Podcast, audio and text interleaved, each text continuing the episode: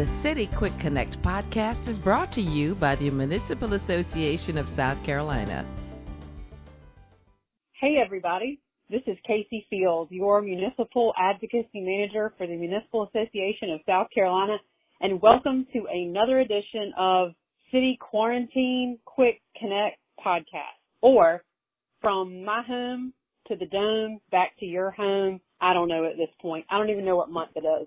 All I know is that it is time to update everybody on action at the Statehouse last week and give everybody what they need to know about the legislature, what happened, and what will happen over the coming months.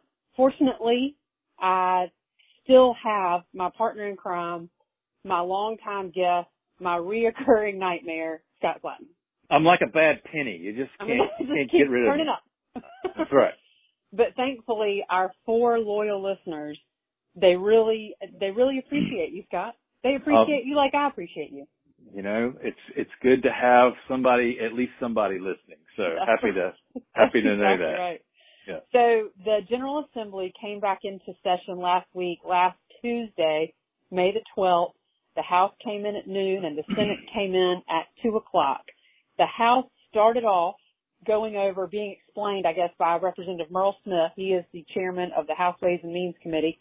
He explained an amendment to a Senate amended House bill. I know, follow me here, for a continuing budget bill. And that, Scott, you want to, yeah. So Casey, that bill 3411 is the House bill that the Senate passed as its continuing budget bill. That's right. The Senate passed that bill on the first time around when they tried this back on April the 8th. If everybody will remember, the General Assembly, the session got interrupted right in the middle of the session, which was the middle of March. Right, which was March. I think they came in on the 17th and the 19th of March to certify the money for DHEC. Right. And then they came back on April the 8th. They came back on April the 8th, and the Senate passed House Bill 3411 as its version of the continuing budget bill, the bill that would continue to fund state government past June 30th if the General Assembly could not pass a regular budget. And so, but the problem, of course, was when the Senate passed that bill on April the 8th, they sent it over to the House for the House to take up, but the House had quit. They'd adjourned and gone home. So. That's right. So they didn't have a chance to take action on that bill. And, you know, remember too, the House amended a bill and sent it over to the Senate. So we had two different budget bills that would continue funding state government. It's just that they weren't adopted by the other chamber in order to send them to the governor's desk to be signed. Right. And as we all know, a bill can only become law if it's passed by both chambers. Right. So the House bill, there was a bill 3411 that was passed by the House and sent to the Senate. The Senate amended that bill with continuing budget language and sent it over to the House. Because it was a House bill, the House got another chance, a second bite of the apple. They got another chance to amend it. Which is what they did last week. That's right, which is what they did last Tuesday. They amended that bill. There were only, I think, four sections that had minor changes in the continuing resolution bill, minor changes. And that the House passed that, sent it over to the Senate. The Senate came in at 2:00, and once they got that amended language, they took that up. Senator Thomas Alexander from Oconee County, he explained that language, and the Senate went on to adopt that language. So task number one, done. Yeah.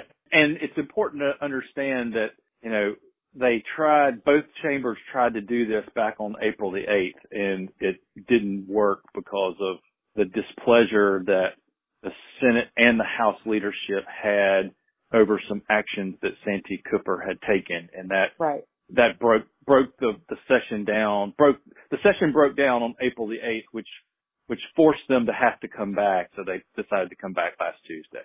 Right. So I believe they were prepared to stay all week last week, but they were able to, the Senate stayed a little bit later than the House, but they were able to get their business done. The next order of business was to pass an adjournment resolution or a sine die resolution. And what that does is that lets legislators govern themselves on when they can come back to Columbia to further debate business. Well, let everybody know the reason they need that is so that they can come back and do business after the official end of the session. Exactly. Which was May the 14th, which was last Thursday. Yeah. Right.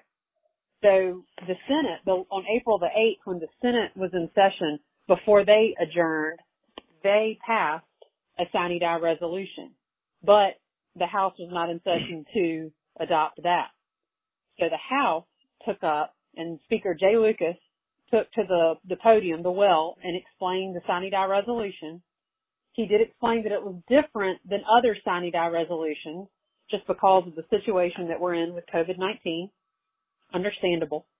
And it allowed bills that were passed by the originating body to still be in play or still be able to be debated when they come back in the middle of September for 2 weeks. And that includes, Scott, the business license bill. Yeah, House Bill 4431, as everybody will recall, was passed by the House in late February by a vote of 104-0. They sent it over to the Senate.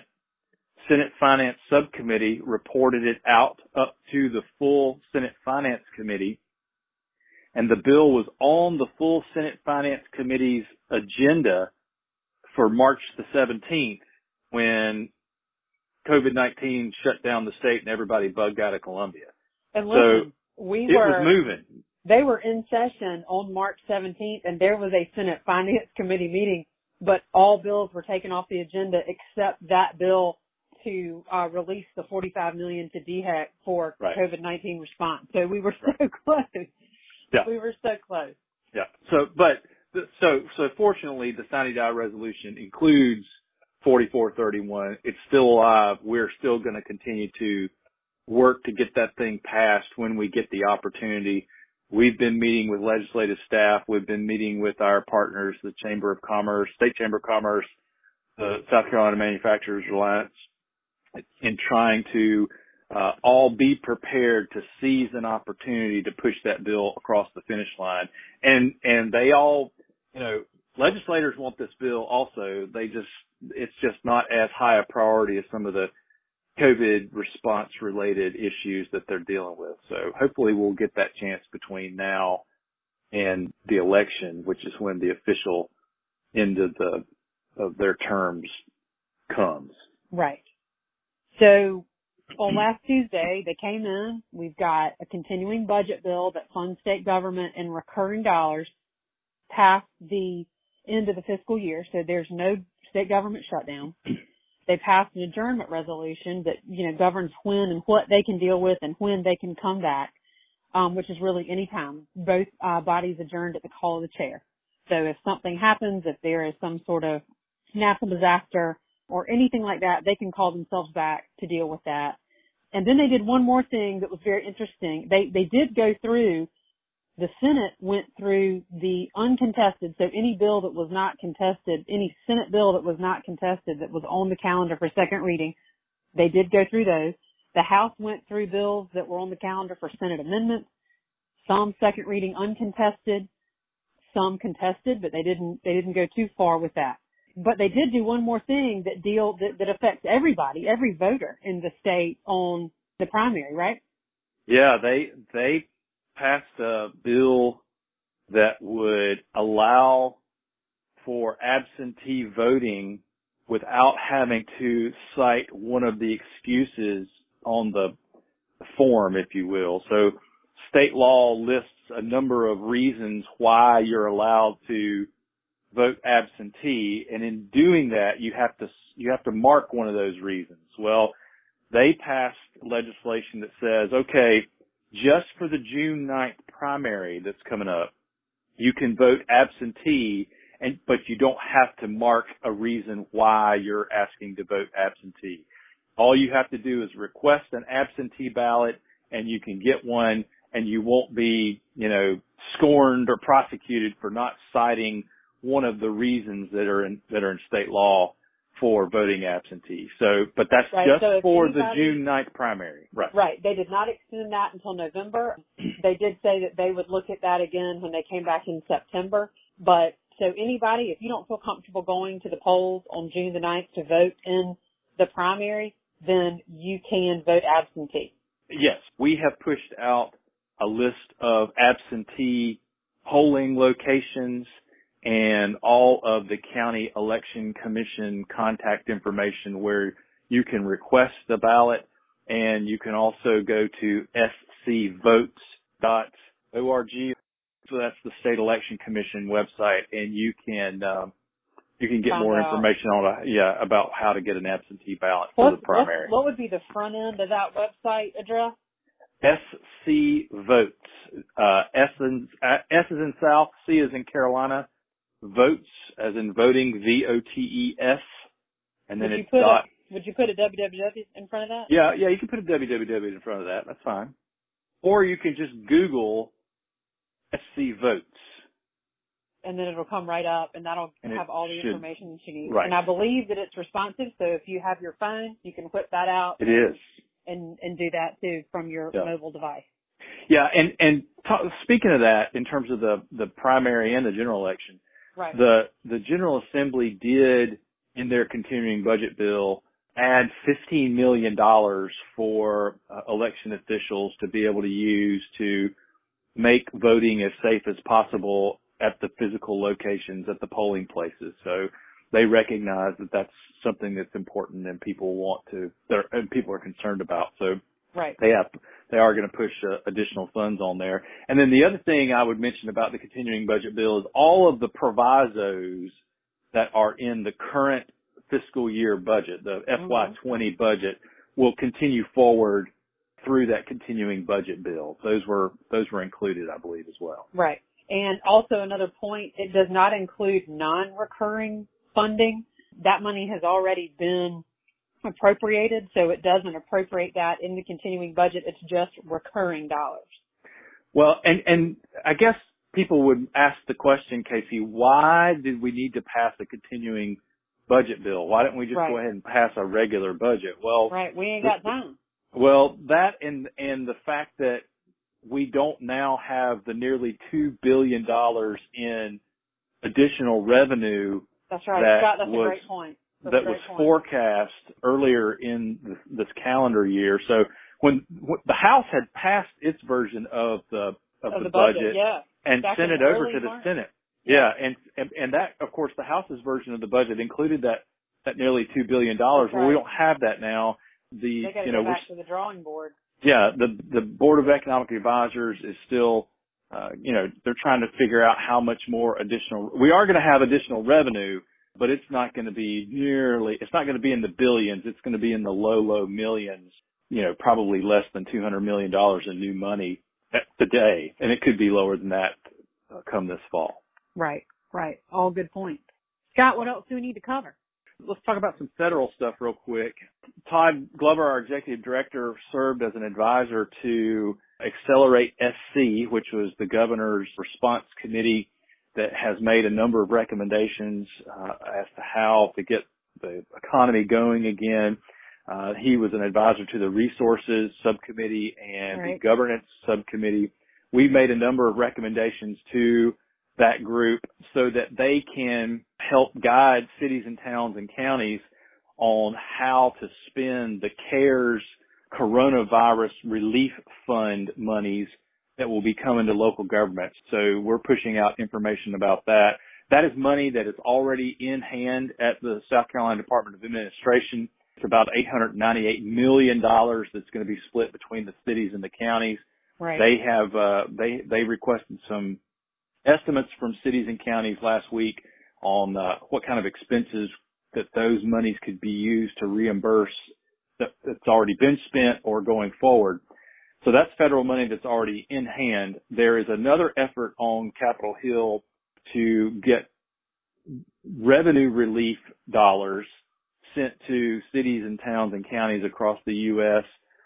Speaker Pelosi dropped a bill last week that would send $375 billion to local governments for revenue relief to replace revenues that have been lost or will be lost as a result of this thing. So, right, because the CARES Act money can't be used as a revenue replacement, correct? Exactly. That's exactly right. So it's like a reimbursement of things that you've spent money on because of COVID-19. Precisely. Any unbudgeted funds that you have spent or in the current fiscal year or funds that you expect to spend in the upcoming fiscal year, you can be reimbursed for out of the coronavirus, the CRF, the Coronavirus Relief Fund. Mm-hmm. But the money that Congress is contemplating now would be money that you could just spend on your regular operations. So because of the revenues that you will have lost. But we'll be following that, of course, really carefully along with the National League of Cities and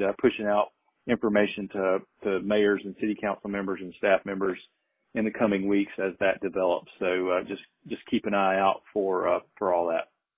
And, you know, we have a very good, very resourceful coronavirus web page on our website. You can get that. There's a button on the front page. Click on that button, and it goes through the various executive orders, FOIA. It goes through all the stuff that has been going on since March. So I think that is important for everybody to use, because if you think you have a question about something or you might need just some quick information, you can go to where, Scott? www.masc.sc. Click on that coronavirus resources page on the front, that button. There's some great video casts that our staff have put together, our field services manager and our general counsel, to help guide cities and towns in developing plans for adopting the upcoming budget, borrowing funds, FOIA compliance, just tons of information there.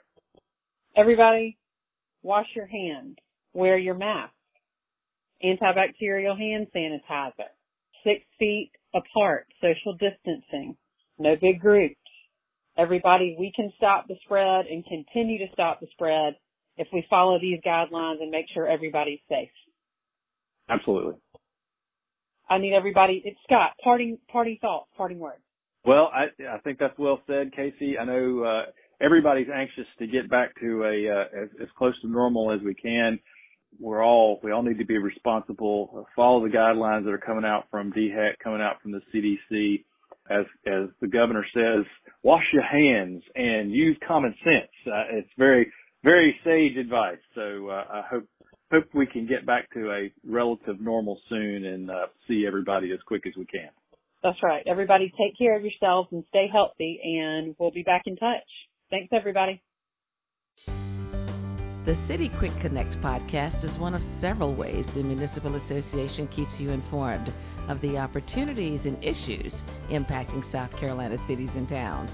Learn more at www.masc.sc and stay up to date with the association's latest happenings on Facebook, Twitter, and Instagram.